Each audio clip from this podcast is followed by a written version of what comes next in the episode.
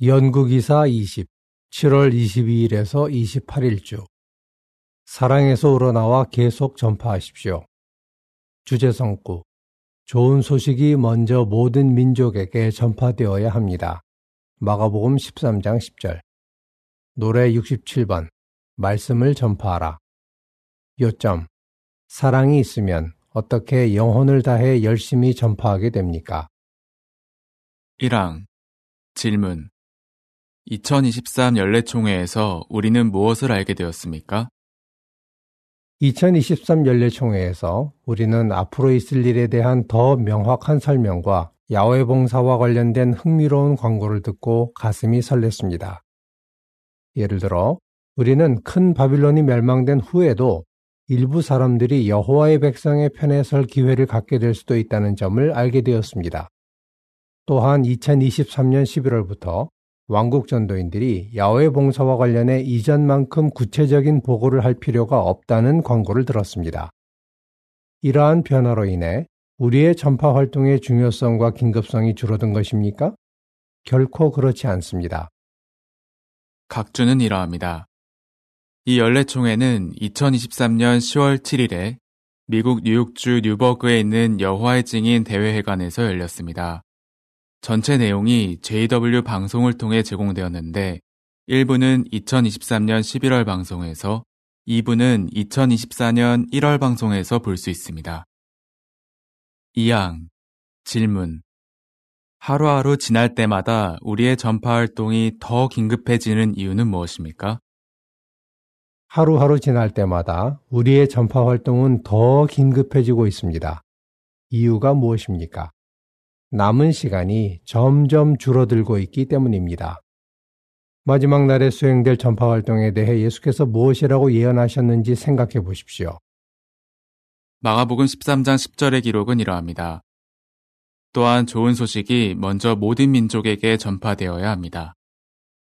그 예언을 마태복음에서 보면 예수께서는 끝이 오기 전에 좋은 소식이 사람이 거주하는 온 땅에 전파될 것이라고 말씀하셨습니다. 마태복음 24장 14절. 그 끝은 사탄의 악한 세상이 완전히 끝나는 때를 가리킵니다.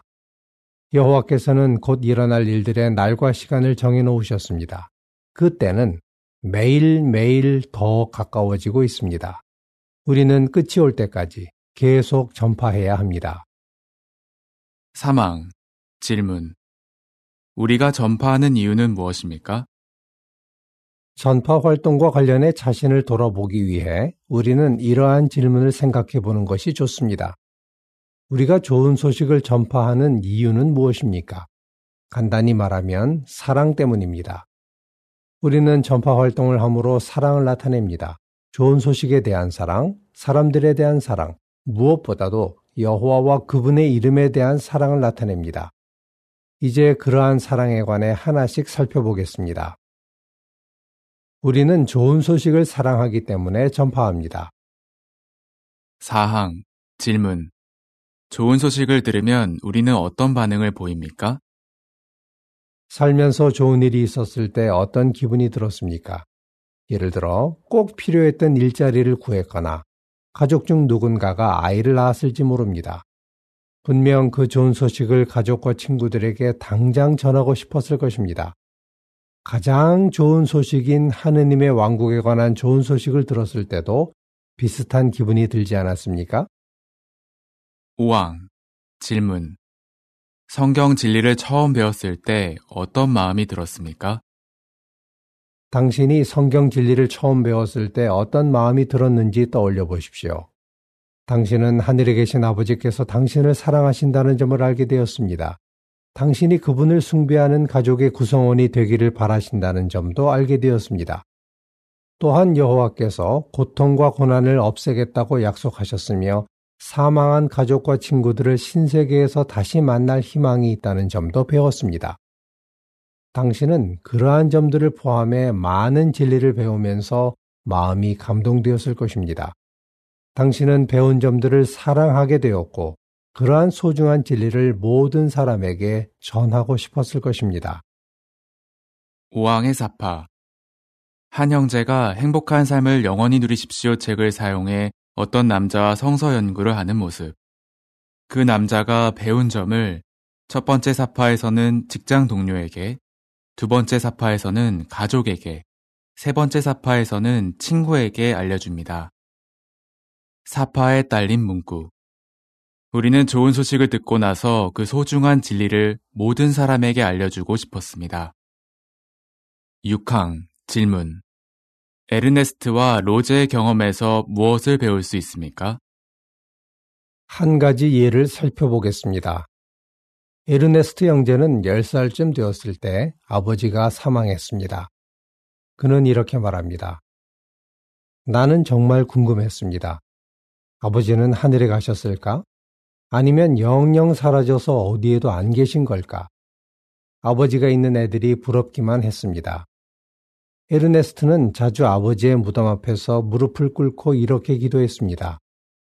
하느님, 제발 아버지가 어디 계신지 좀 알려주세요. 아버지가 사망하고 약 17년 후에 에르네스트는 여호와의 증인과 성서 연구를 하기 시작했습니다. 그는 죽은 사람이 마치 깊은 잠에 빠진 것처럼 무의식 상태에 있으며 성경에서 미래의 부활이 있을 것이라고 약속했다는 점을 배우고 가슴이 뭉클했습니다. 오랫동안 알고 싶었던 질문에 대한 답을 마침내 발견한 것입니다.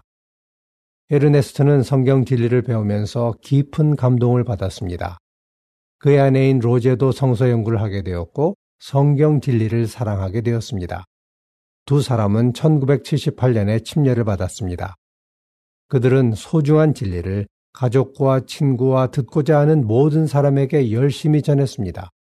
그 결과 70명이 넘는 사람이 잘 발전하여 침례받도록 도울 수 있었습니다. 7항 질문 우리의 마음에 성경 진리에 대한 사랑이 자라면 어떻게 하고 싶어집니까? 우리의 마음에 성경 진리에 대한 사랑이 자라면 분명 사람들에게 그 진리를 알리고 싶어질 것입니다. 누가복음 6장 45절의 기록은 이러합니다.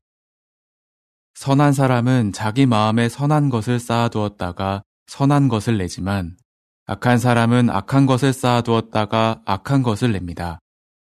마음에 가득한 것을 입으로 말하는 법입니다.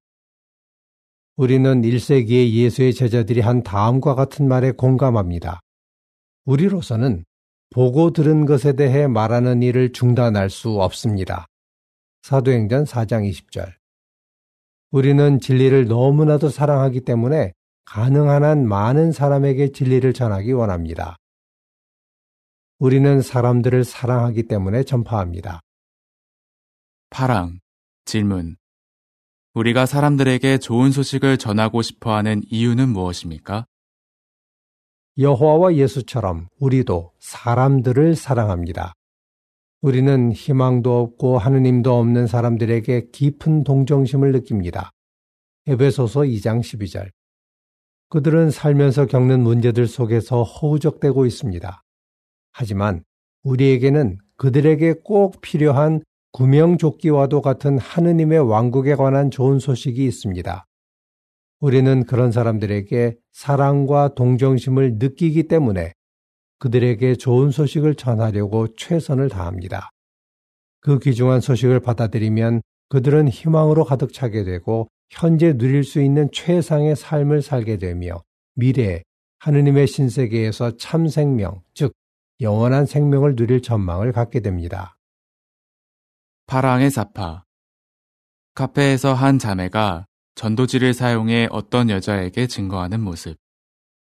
사파에 딸린 문구. 우리는 사람들에게 사랑과 동정심을 느끼기 때문에 그들에게 좋은 소식을 전하려고 최선을 다합니다. 다음은 보충 내용입니다. 사람들을 사랑하고 제자로 삼으십시오. 이 새로운 팜플렛은 우리가 봉사에서 사람들에게 사랑을 나타내고 그들을 제자로 삼기 위해 길러야 할 12가지 특성에 관해 알려줍니다. 각 과의 내용은 우리가 하고 싶은 말이 아니라 사람들이 관심을 가질 만한 점에 초점을 맞추는 데 도움이 됩니다. 이렇게 자문해 보십시오.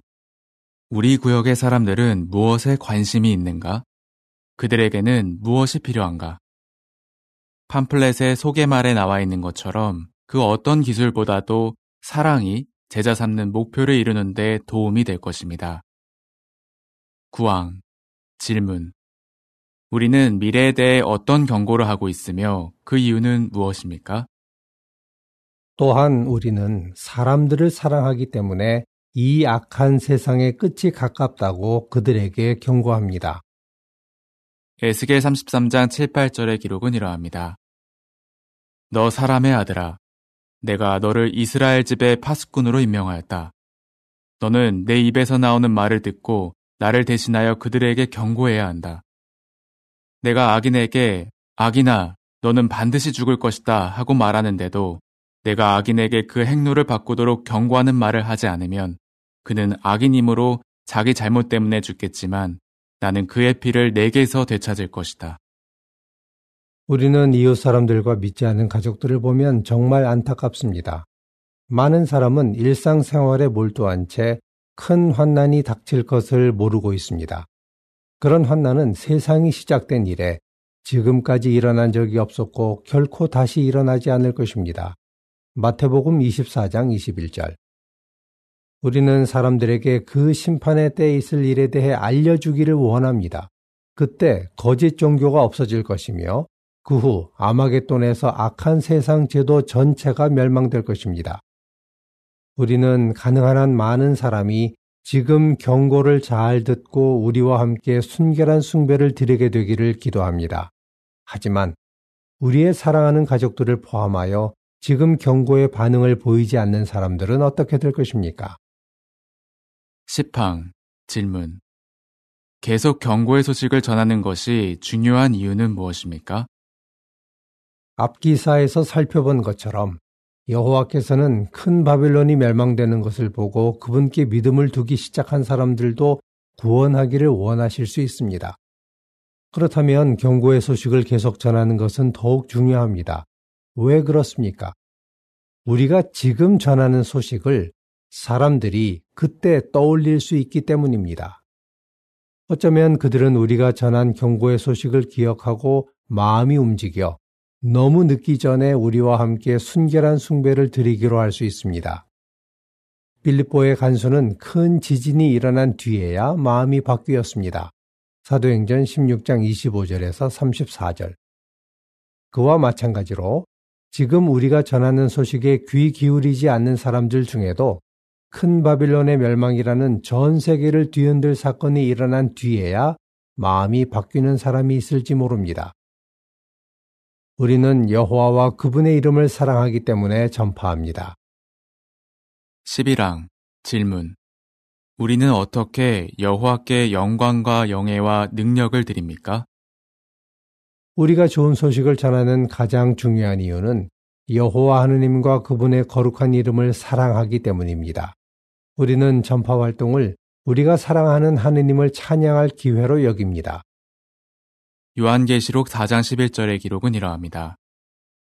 우리 하느님 여호와여 주께서는 영광과 영예와 능력을 받으시기에 합당합니다. 주께서 모든 것을 창조하셨으며 그것들이 주의 뜻으로 말미암아 존재하게 되었고 또 창조되었기 때문입니다.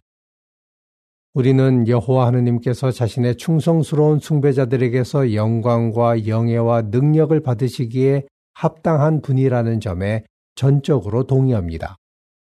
우리는 사람들에게 여호와께서 모든 것을 창조하셨으며 우리가 그분 덕분에 존재하게 되었다는 분명한 증거를 알려주므로 그분께 영광과 영예를 돌립니다.